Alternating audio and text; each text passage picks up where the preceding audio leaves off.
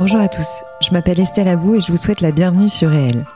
Avec ce podcast, je donne la parole à des personnalités qui ont un impact positif, réel, sur l'autre, l'économie, l'environnement ou les générations futures. Par leurs actions, leurs entreprises, leurs pensées, leurs œuvres ou leurs visions, ces hommes et ces femmes contribuent d'une manière ou d'une autre au monde de demain et à celui d'aujourd'hui. Si vous aimez le podcast et que vous voulez me soutenir dans ma démarche, la meilleure manière de le faire, c'est de vous abonner, de mettre 5 étoiles à l'épisode, de le commenter ou encore d'en parler autour de vous sur les réseaux sociaux et dans la vie réelle. Alors je vous souhaite une très bonne écoute et on y va. C'est un des plus grands patrons français connus mondialement et je suis honorée de le recevoir dans mon podcast. L'introduction ne sera pas très longue. Je tiens juste à préciser que j'étais très émue au début de l'interview parce qu'il est certes mondialement connu, mais j'ai un peu grandi avec lui, parce qu'il a souvent été cité en référence par mes parents. Il connaissait mon grand-père, une autre partie de ma famille également. Donc je suis vraiment, vraiment heureuse de partager cette conversation avec vous, conversation avec Monsieur Maurice Lévy. Monsieur Maurice Lévy, merci beaucoup d'avoir accepté mon invitation dans mon podcast. Je suis vraiment honorée.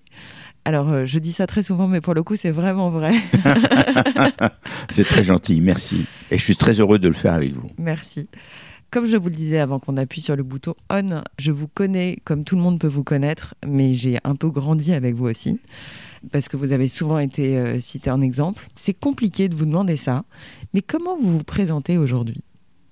Ben, Je me présente de manière très, très simple. Hein. Je, euh, je, je dis je suis plus rien.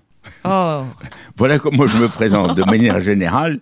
Euh, donc j'ai fait un parcours qui est euh, connu de beaucoup de gens. Euh, mmh. J'ai, je suis un rap publiciste en 1971, ça fait 50 mmh. ans. Mmh. Ça fait un peu plus de 50 ans. Donc, et j'y suis toujours, mais en qualité de président du conseil de surveillance. Et j'essaye de, de, de faire euh, des, choses euh, euh, qui sont utiles, mmh. utiles à l'entreprise ou utiles à la société. Mmh. Donc, mais en fait, je ne me présente pas quelqu'un qui a eu. Eh ben, je ne me présente pas, je trouve intéressant et qui espère être utile. Voilà. Magnifique. Tout simplement. Mais votre vie mériterait quand même un film. Hein, ça, moi, j'y ai pensé en préparant notre interview. Il y a eu une scène, enfin, une époque, comment dire, un souvenir, je pense, ou un élément déclencheur dans votre parcours.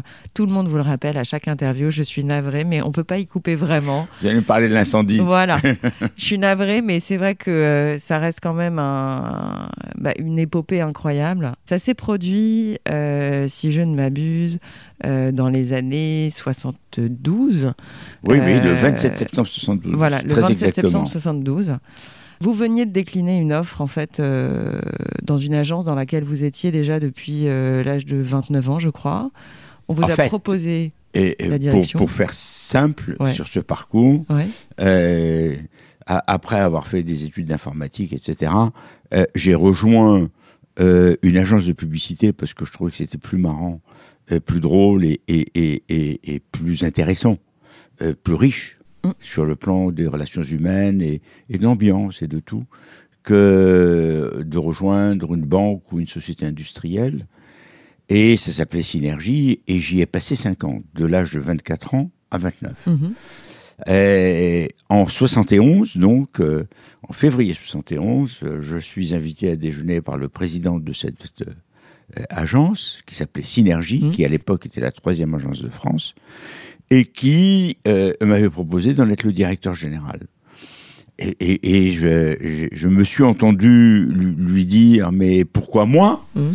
Et il m'a dit parce que vous êtes le meilleur. Et je me suis dit si je suis le meilleur et je le lui ai dit d'ailleurs à 29 ans, c'est que je ne suis pas dans la bonne agence. Mmh. Et je suis parti sans, sans savoir euh, de proposition. Il se trouve que il y a eu une espèce de collision euh, d'événements et j'ai été appelé quelques jours après euh, par celui qui était à l'époque le secrétaire général de Publicis, Claude Neuschwander, et qui m'a proposé de diriger l'informatique de Publicis. Alors, c'était pas mon rêve de retourner à l'informatique parce que j'avais déjà euh, euh, dépassé euh, tout, tout, cela, mais c'était quand même assez passionnant. Et puis mhm. c'était Publicis. Mm. Publicis, c'est le rêve de tout publicitaire. Mm. et encore aujourd'hui d'ailleurs, je dois le dire, et à l'échelle mondiale. Et donc, euh, j'ai accepté avec euh, beaucoup euh, d'enthousiasme et, j'ai fait ce, ce, parcours. Et pour revenir à la date du 27 septembre, on avait donc refait toute l'informatique. C'est ça, vous aviez créé un système d'archivage quand même en très peu de temps. Vous bah oui, on avait, on avait refait un an à le faire. tout. On avait refait tout. Et on, on, avait fait un saut euh, euh, absolument superbe parce que on était passé de euh, un vieux système qui fonctionnait à carte perforée sur des systèmes à bande magnétique et à disque, ce qui était peu usité dans les entreprises de cette taille à cette époque. Hein. Mm, mm, mm, on était vraiment des précurseurs. Et puis, j'avais un dîner, je remonte les Champs-Élysées, je vois le ciel rouge, et je me dis, mais c'est pas possible, c'est Publicis. Et puis quand j'arrive, effectivement, je vois l'immeuble en feu. Et j'ai essayé de pénétrer dans l'immeuble. Je me suis battu avec des pompiers, etc. Et puis, euh, quelques heures après, j'ai réussi à entrer par la porte derrière.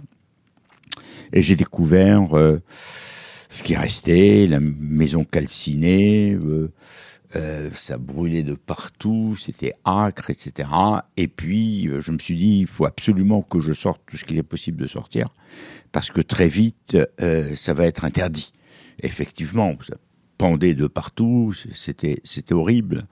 Et, et effectivement, j'étais en mesure de sortir. Puis il y a des gens qui, qui, étaient venus pour la relève. Il devait être à ce moment-là, je sais pas, 5-6 heures du matin. Euh, ils étaient venus pour euh, la relève de l'équipe, puisqu'on travaillait en 3-8, et ils euh, reprenaient tout ce que je jetais par la fenêtre.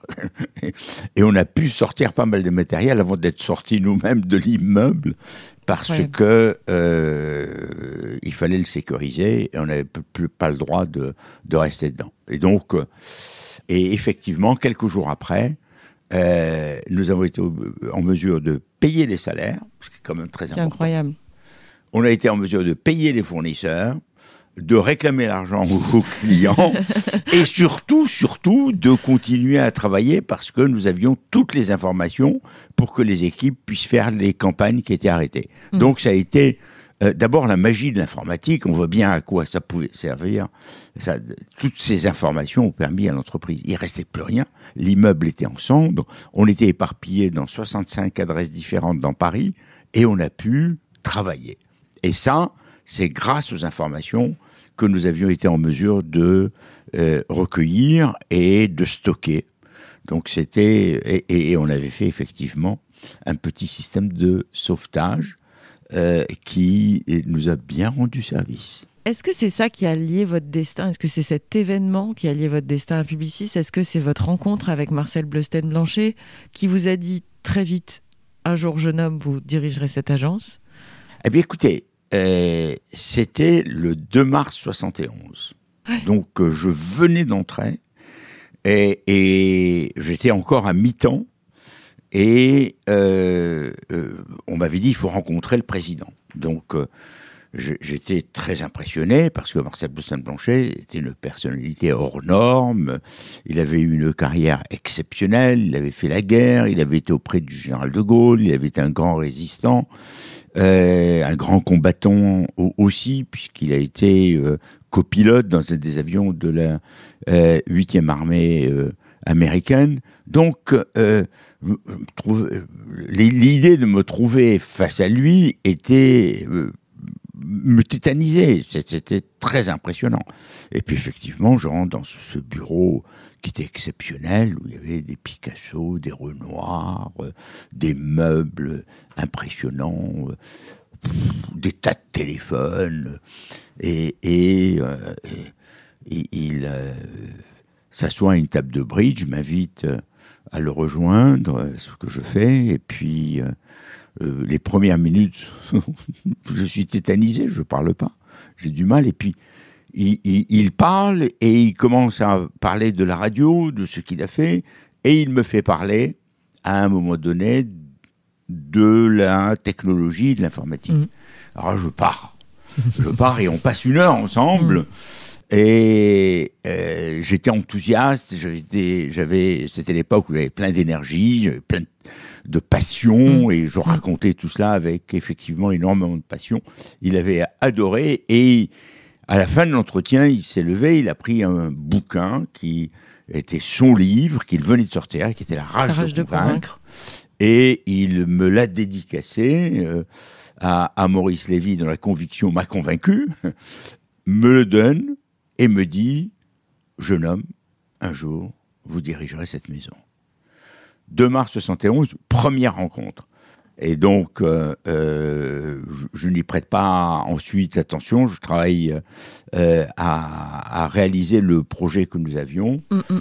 Et puis, après l'incendie, je, je l'ai vu souvent parce qu'effectivement, l'épisode de l'incendie a beaucoup compté.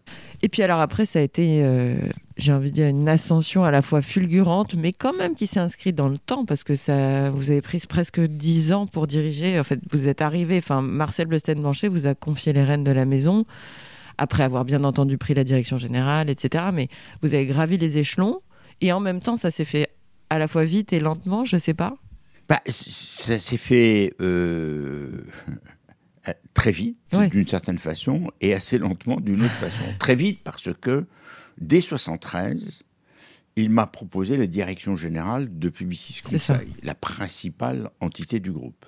Donc, euh, et, et, c'était l'agence euh, qu'il avait créée. C'est donc la société qui a donné naissance au groupe Publicis. C'était donc extrêmement important.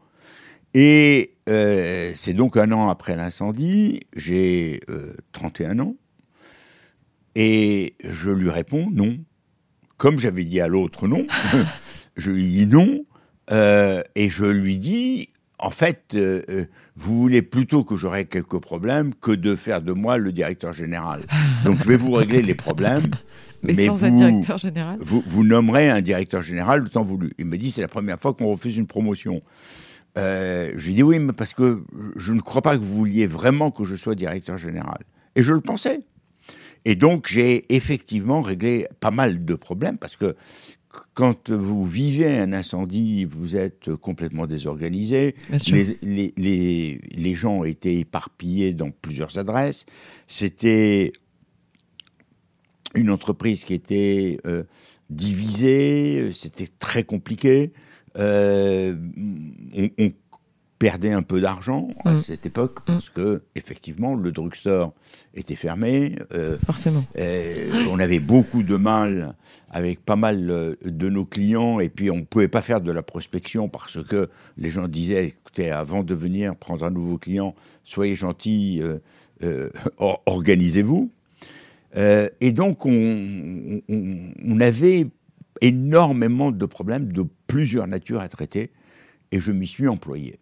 Et effectivement, quelque temps après, il, m'a dit écoutez, je ne vous demande pas, je vous informe que vous êtes nommé directeur général adjoint. Et puis ensuite, ça a été direction, euh, une direction générale. Et puis, euh, ça a vite progressé. Il m'a confié la présidence de l'agence qu'il avait créée pour lui, c'était un crève-cœur, parce qu'il n'imaginait pas qu'il allait confier son bébé à qui que ce soit d'autre. Et puis ensuite, la présidence du groupe. Donc, ça a été quand même assez rapide, mais, mais pas si rapide que ça. Pour tout le monde, on disait l'ascension fulgurante. En réalité, euh, pour arriver tout à fait au sommet, il m'a fallu quand même 15 euh, hmm. ans. Hmm. C'est beaucoup, 15 ans. Hmm. C'est pas, c'est pas si Oui, c'est pas si, ouais, ouais. c'est pas, pas beaucoup de mérite, hein. J'ai beaucoup travaillé. Et je peux pas dire que c'était euh, magique, non, non, non. Vous étiez donc ce qu'on peut qualifier d'ingénieur aujourd'hui. En fait, c'est l'équivalent d'un ingénieur quand on dit de quelqu'un qui sort d'une école d'ingénieur. Vous étiez ingénieur. Est-ce que votre vision de l'entreprise était impactée par cette vision d'ingénieur? C'est-à-dire, quelle était votre vision? Quelle était votre euh, euh, qu'est-ce que vous projetiez pour euh, Publicis à cette époque? Parce qu'on a du mal peut-être à se reprojeter dans le passé. Mais... C'est une très bonne et très difficile question. C'est parce que, effectivement, une, agence, on l'imagine, une agence de publicité, on l'imagine, créative, fonctionnait sur la création, sur un certain nombre de d'intuitions et avec une organisation ou une désorganisation que les Américains appelleraient Messi.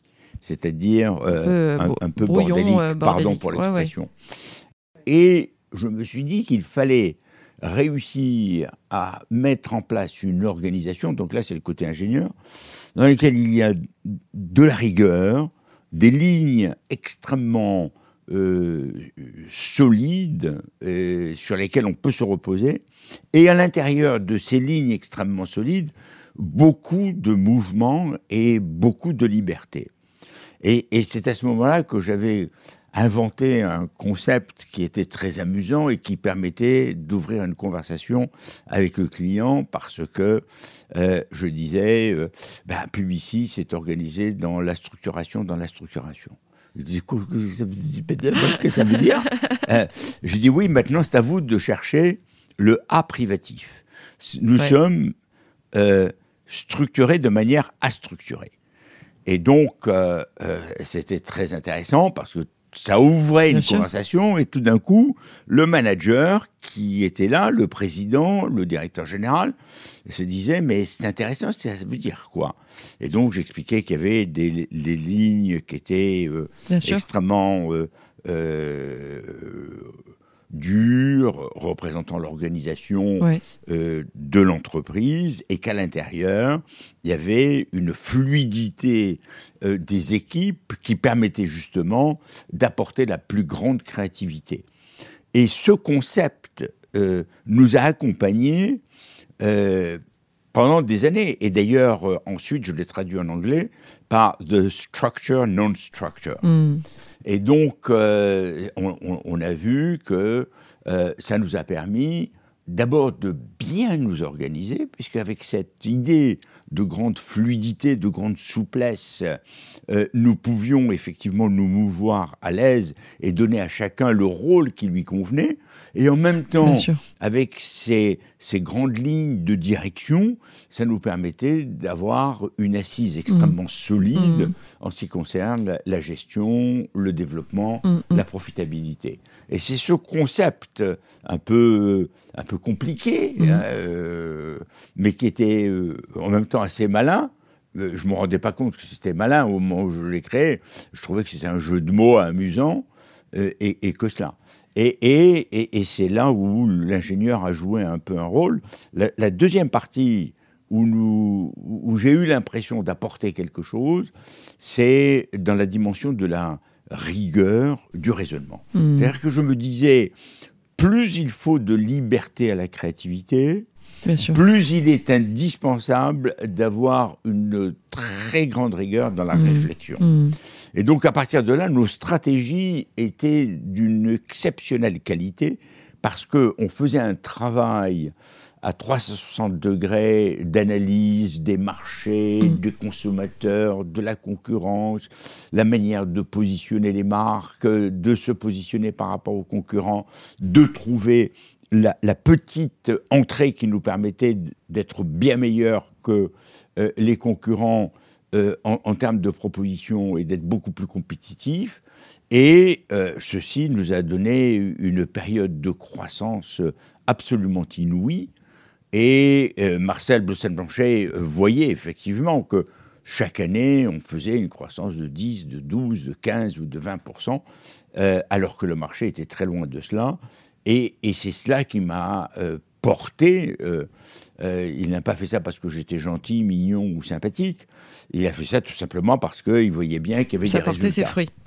Et, et, c'est cette combinaison entre euh, le cerveau droit et le cerveau gauche. Oui, c'est ce que j'allais dire. Euh, euh, la, dimension très rigoureuse et, très rationnelle du cerveau gauche mm, mm. et la dimension très créative du cerveau droit qui a fait ce, ce, mélange et qui nous a permis de nous développer. Et, et je crois que c'est un des apports que j'ai pu faire à Publicis. Il y en a eu d'autres. C'est cette organisation qui vous a ensuite permis d'intégrer finalement et de devenir un groupe international parce que quand on se développe comme vous êtes développé par des acquisitions, enfin de la croissance externe massive, le message c'est en fait de dire il faut une assise profondément ancrée au sol, très structurée pour ensuite accueillir des nouvelles structures au sein d'un groupe. Alors, il euh, y, a deux choses. D'abord, euh, euh, la, dimension non pas internationale mais européenne mm. avait été initiée par Marcel Bleustein-Blanchet et avec des acquisitions importantes un peu avant et un peu après l'incendie. C'est là où on voit que c'est un homme qui avait une confiance extraordinaire dans l'avenir, puisque quelques mois après l'incendie, il a signé euh, l'acquisition euh, d'un réseau euh, mm.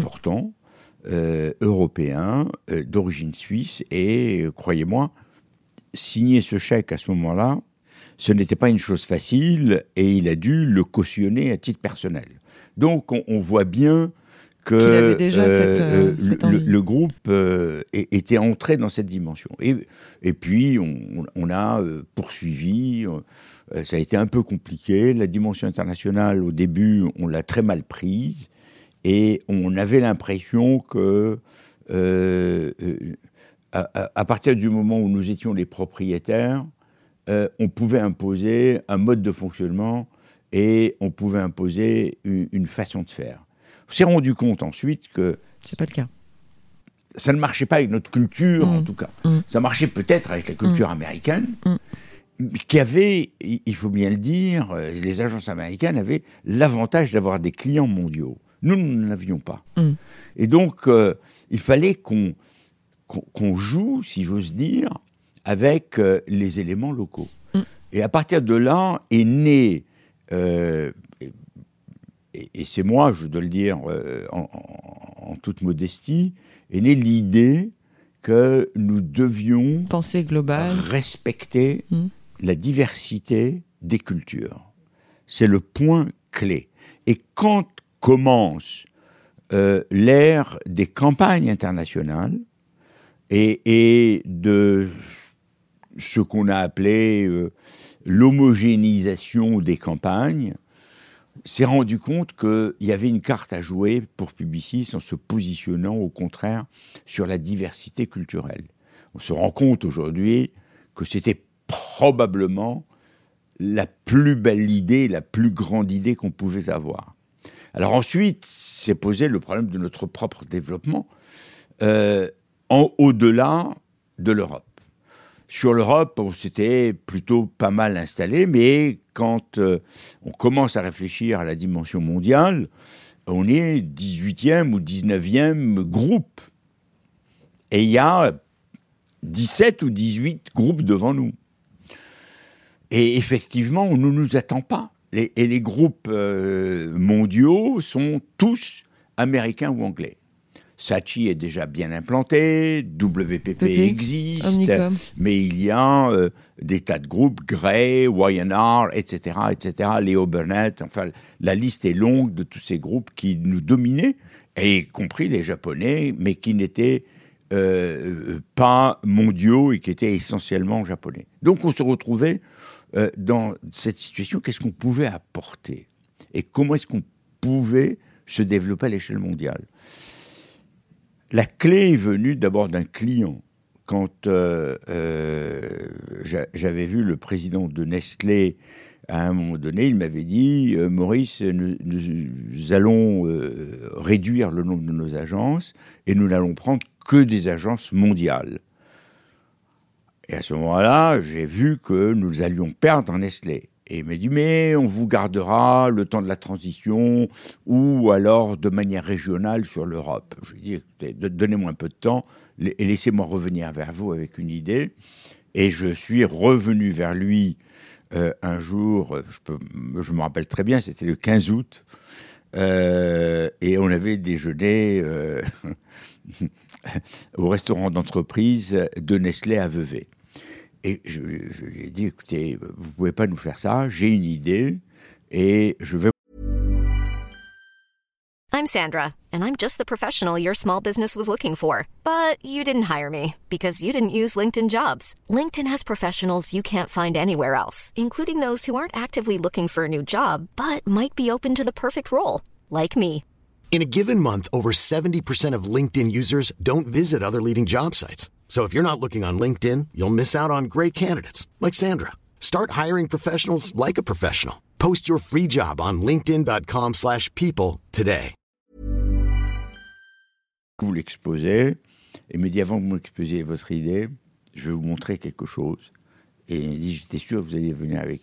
vous êtes une de nos agences internationales.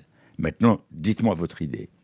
Et je lui que nous allions euh, bâtir un groupe et que j'avais besoin de quelques années. Et c'est là où il m'a répondu, euh, on ne peut pas être mondial à moitié. C'est comme une femme, elle n'est jamais enceinte à moitié. Donc, il faut absolument que vous soyez mondial ou pas. Et à ce moment-là, on s'est engagé dans un processus de mondialisation en marche forcée parce qu'il fallait qu'on soit euh, euh, partout. Donc, euh, on avait une petite tête de pont aux États-Unis, et dans la même semaine, enfin, des même dix jours, je me souviens, j'avais fait le Canada où j'avais acheté une agence, j'ai ouvert le Mexique, j'ai ouvert le Brésil. Et puis ensuite, dans la semaine qui a suivi, j'ai fait Singapour, Manille et Bangkok. Et, ça a été ensuite un rythme effréné de petites agences que nous achetions. Elles n'étaient pas toutes bonnes, elles n'étaient pas toutes brillantes, elles n'étaient pas toutes parfaites, mais elles nous permettaient de dire à certains clients fidèles, voilà, nous sommes là. Et il y a trois clients très importants et à qui on doit une reconnaissance éternelle, que sont euh, Renault, L'Oréal et Nestlé, et qui nous ont accompagnés partout, et qui ont cru en nous, et, sans eux, on n'aurait jamais pu faire ce que nous avons fait. Et nous l'avons fait, comme je le disais tout à l'heure, grâce à une idée simple qui était euh, cette, euh, euh, ce concept de diversité. Et nous sommes partis de l'idée qu'il fallait plutôt jouer sur les différences que sur les similitudes.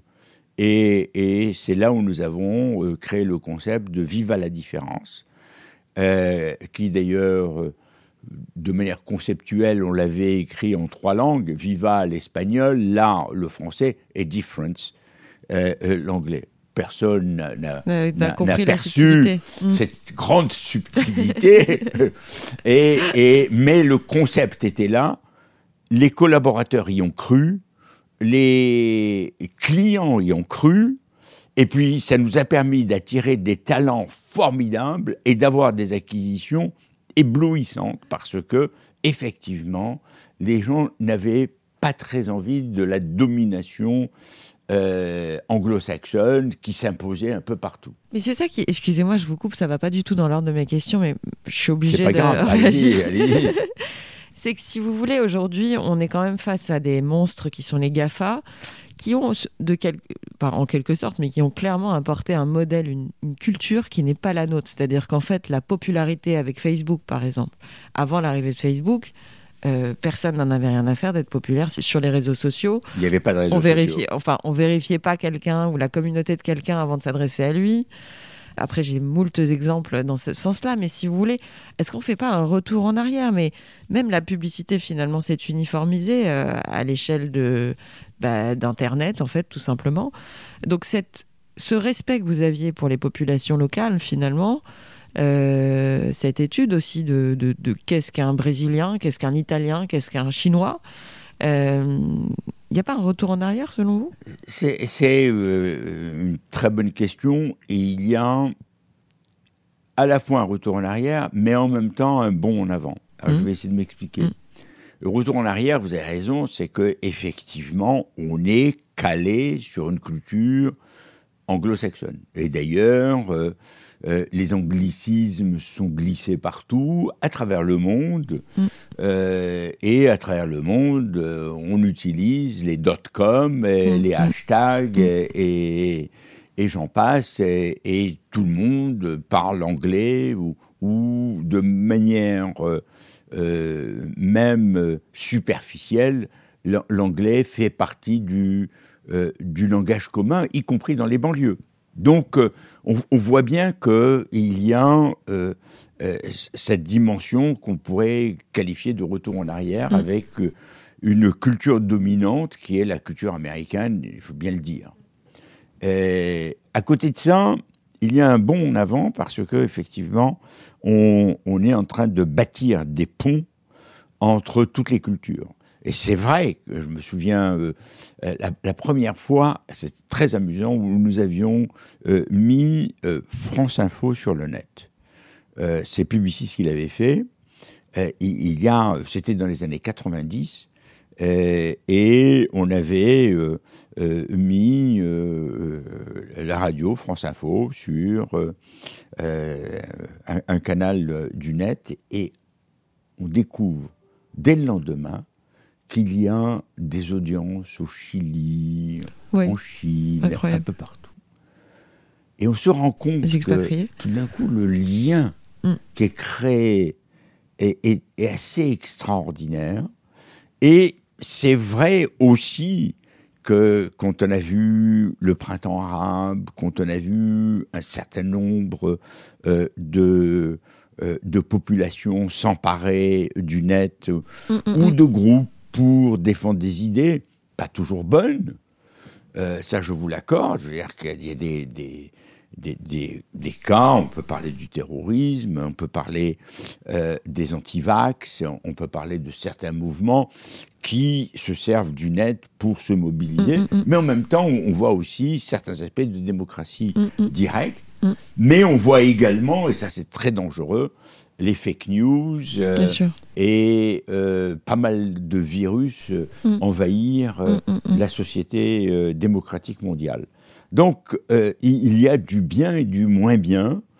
Et moi, ce que j'aime dans euh, ce foisonnement, c'est effectivement le fait que, euh, bien utilisé, c'est un outil de démocratie formidable, d'expression individuelle exceptionnelle, et puis de, développement et, d'ouverture au monde absolument extraordinaire. Alors, face à ça, nous, nous avons envisagé une solution qui a été un de mes grands échecs, puisque euh, j'avais envisagé une fusion avec, Omnicom, en 2014.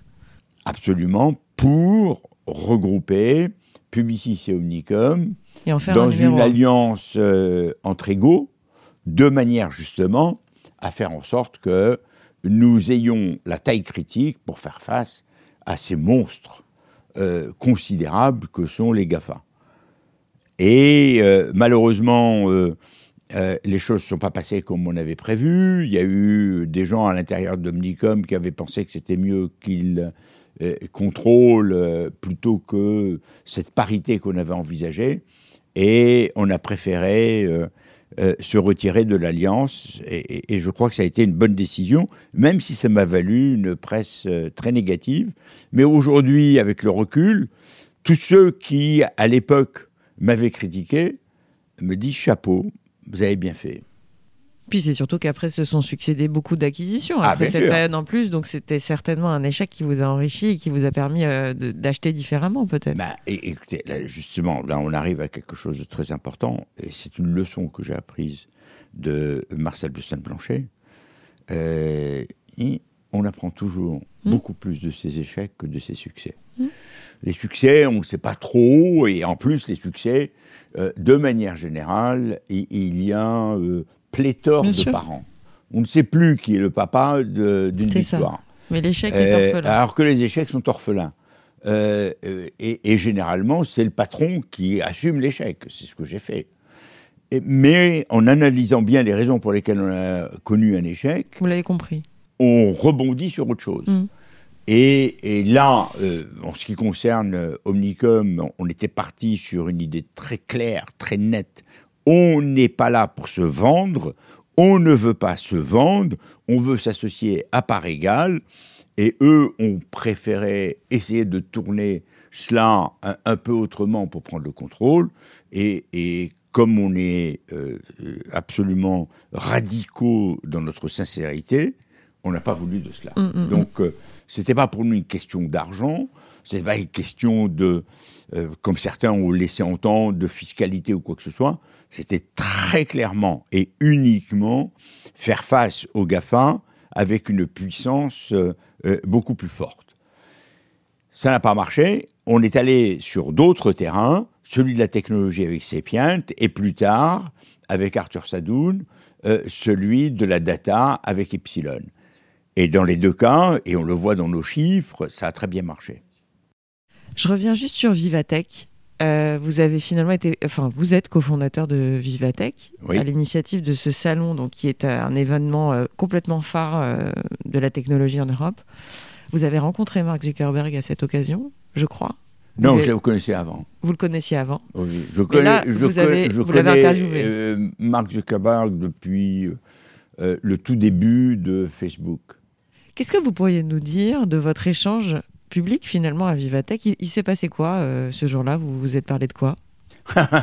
Non, on s'est vu à plusieurs reprises euh, avec, euh, avec Marc et la première fois qu'il est venu à Paris, c'était en 2011 quand j'avais organisé le EG8 pour Nicolas Sarkozy qui organisait à Deauville le G8 avec Obama, euh, mm, mm. Euh, Cameron, Merkel, etc. Et il souhaitait qu'il y ait une réflexion sur Internet et que cette réflexion soit portée euh, au débat du G8.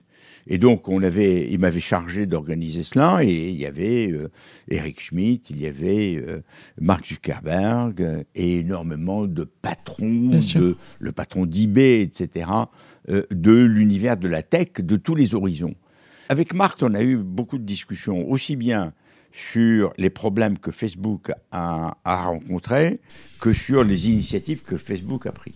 Mm. Sur les problèmes sur les, que, que, Facebook a rencontrés, que ce soit euh, Cambridge Analytica ou d'autres, il a été très clair et très direct en expliquant bon qu'il y a eu des erreurs, euh, des erreurs de jeunesse. Il faut voir que cette entreprise s'est développée à une vitesse absolument incroyable et problème.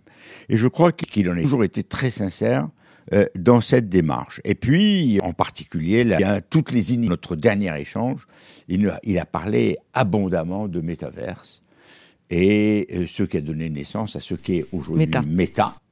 et euh, de cette idée de créer des univers parallèles. Mais ça, ça vient depuis l'époque où il a acheté Oculus. Et, quand il a eu cette idée de réalité virtuelle avec euh, la 3D, avec euh, l'impression de vivre quelque chose d'un peu extraordinaire, euh, avec en portant tout simplement un masque et en, se projetant dans cet univers, et c'est vrai que c'est assez c'est pas assez, c'est profondément réel. Et, moi qui ai un peu le vertige, j'ai vécu des moments assez extraordinaires mm. et, et, terrifiants d'une certaine façon parce que tout d'un coup, je me trouvais euh, suspendu dans les airs avec un vide. Et c'était, euh, euh, je ressentais cela de manière profondément réelle. Donc, il, a, ouvert un certain nombre d'options pour l'avenir, et ça, c'est extraordinaire. Il a récemment dit, je, me permets juste un petit raccord avec l'actualité, mais il a récemment bah, annoncé, dit, je sais pas trop, enfin en tout cas peut-être menacé de fermer l'Europe avec Instagram et Facebook s'il n'avait pas la possibilité d'utiliser des données européennes aux États-Unis. Il a annoncé ça il n'y a pas très longtemps. Est-ce que c'est impossible, n'est-ce pas? Je vois pas bien comment c'est possible. Parce que et, je crois que personne n'y croit. Donc ça veut dire que globalement, euh, là, les autorités françaises vont forcément transiger sur ces utilisations de données euh, c'est pas seulement les autorités françaises, c'est les autorités européennes. Mais moi, je ne crois pas du tout. Moi, je crois que là, il y a euh, une négociation. Je n'imagine pas aujourd'hui une plateforme qui ne serait pas mondiale. Hmm. Euh, alors, à l'exception peut-être de la Chine, de la Corée du Nord, euh, qui serait fermée, euh, je n'en sais rien. Mais de manière générale, je n'arrive pas à imaginer qu'il puisse y avoir des plateformes qui n'aient pas cette dimension. C'est bien sûr. l'énorme apport d'Internet. Internet a aboli les frontières, il a aboli le temps, il a aboli euh, euh, tout, tout ce qui crée des problèmes dans les échanges. Je veux dire que quand vous prenez Amazon, sans Internet, Amazon n'existerait pas. On prend euh, ce qui se passe avec aujourd'hui, que ce soit Teams, Skype ou Zoom. ces échanges n'existeraient pas sans Internet. Bien sûr. Est-ce que l'on pourrait aborder les sujets de succession? Quel conseil vous donneriez à une personne qui est à la tête d'une entreprise et qui doit gérer sa propre succession? Pas se tromper. Tromper, d'abord c'est un sujet difficile. Il oui, faut je pas sais. se tromper. Je sais. Il faut pas se tromper parce que bon, souvent on, raisonne la succession comme euh, un, aspect purement euh, rationnel, théorique, etc. Et euh, la succession est, un sujet délicat, d'abord pour celui qui doit la préparer, et c'est un sujet délicat pour celui qui vient après. Et il faut que la succession soit pensée, non pas en fonction de la continuité, et, euh, bien sûr, on veut la continuité des affaires, on veut la continuité de l'entreprise, mais en fonction de la capacité d'atteindre de nouveaux potentiels. Et quand on raisonne sur la continuité, on va vers l'assèchement. Et quand on raisonne sur, au contraire, l'exploitation du potentiel, on va vers la frustration de celui qui prépare sa succession. Parce que ça veut dire qu'il faut qu'il accepte que des choses qu'il a faites soient défaites ou soient pensées ou organisées mmh. autrement. Mmh. Et, c'est le grand pari. Alors, il se trouve que, euh, en ce qui me concerne, euh, j'ai beaucoup réfléchi à ma succession. Euh, et, j'avais un maître pour cela, parce que Marcel de Saint-Blanchet lui-même était obsédé par la continuité de Publicis et la préparation de sa succession. À cet effet, il, avait imaginé plusieurs choses et, probablement plusieurs personnes avant de s'arrêter sur moi. Et d'autre part, il était aussi très inquiet de ce qu'il avait pu voir dans d'autres groupes. Et c'est pour ça qu'il avait très peur du népotisme. Et que le népotisme pouvait conduire à faire des choix et euh, juste euh, J'avais d'abord pensé à une première personne euh, et, très partagé, pour ne pas dire divisé, euh, sur Et je crois que le conseil. Et, on, on on l'a pas. il a fallu engager un processus. et, et je me suis dit que la meilleure façon d'assurer la succession, c'est que je n'en sois plus de quelque façon que ce soit. Et je ne voulais pas rester à Publicis parce que je craignais que mon successeur, quel qu'il soit, euh, fasse des choses qui allaient me, qui heurter ma sensibilité ou qui allait froisser euh, euh, mon ego. Et je me suis dit, non, je vais pas vivre cela. Et, en plus, je vais pas lui imposer mes vues. Et c'était donc, pour moi, une décision très claire. On nomme le successeur, je pars.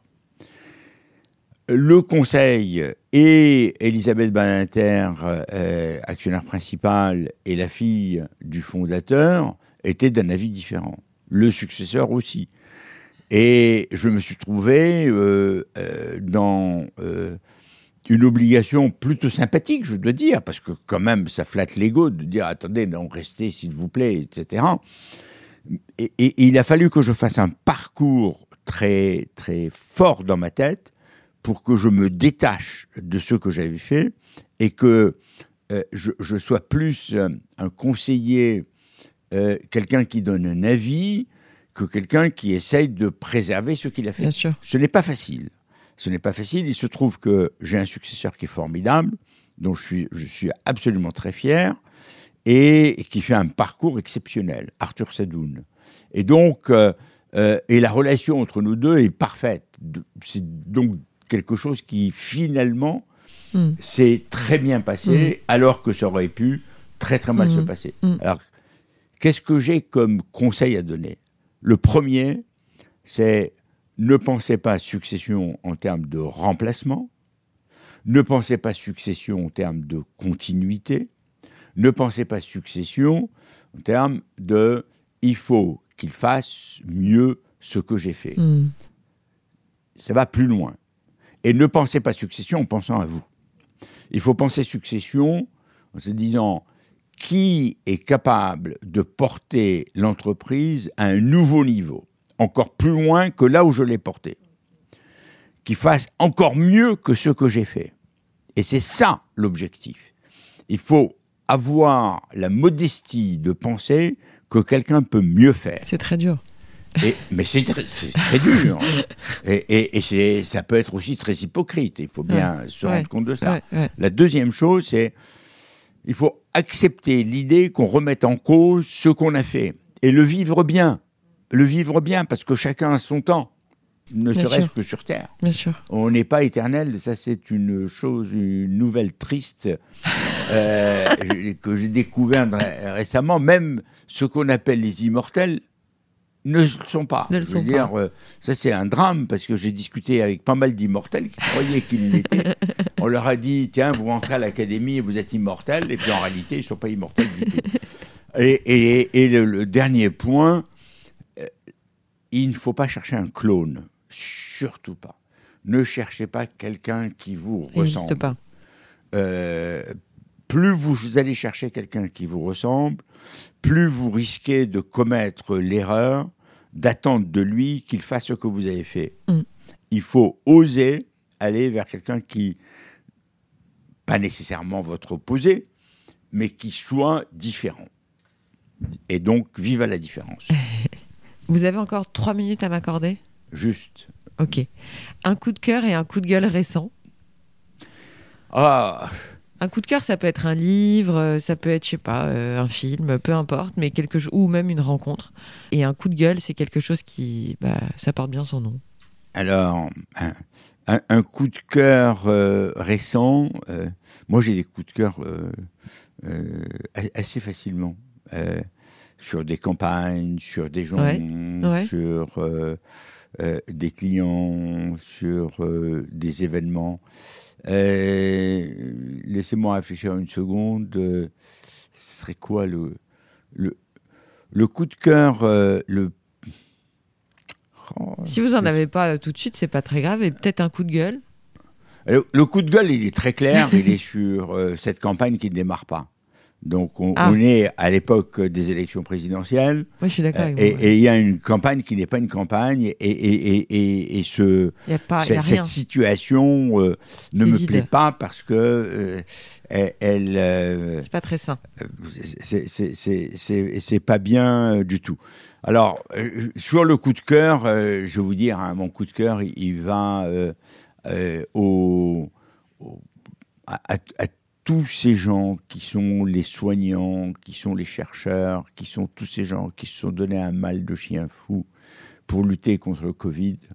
Et, ça, c'est admirable et je leur voue une admiration euh, vraiment sans limite. Je trouve qu'ils sont absolument géniaux. Je trouve que euh, la, bataille politique, et ça c'est le coup de gueule, elle est vraiment tristounette. Et je ne vois pas beaucoup d'idées, je ne vois pas beaucoup de choses euh, intéressantes. Je suis d'accord. Et, et, je trouve ça euh, très dommage. Si je veux donner un deuxième coup de cœur, oui. je vais le donner à ces jeunes euh, start-upers et ces jeunes start-upeuses de l'escalator. Oui. Quel est votre incubateur? L'escalator, c'est un incubateur que j'ai créé pour aider euh, les, gens jeunes qui n'ont pas de réseau et pas d'argent, qui n'ont enfin, pas d'argent, pas de relation, et qui sont pour la plupart issus de milieux défavorisés et, qui ont une envie folle de réussir.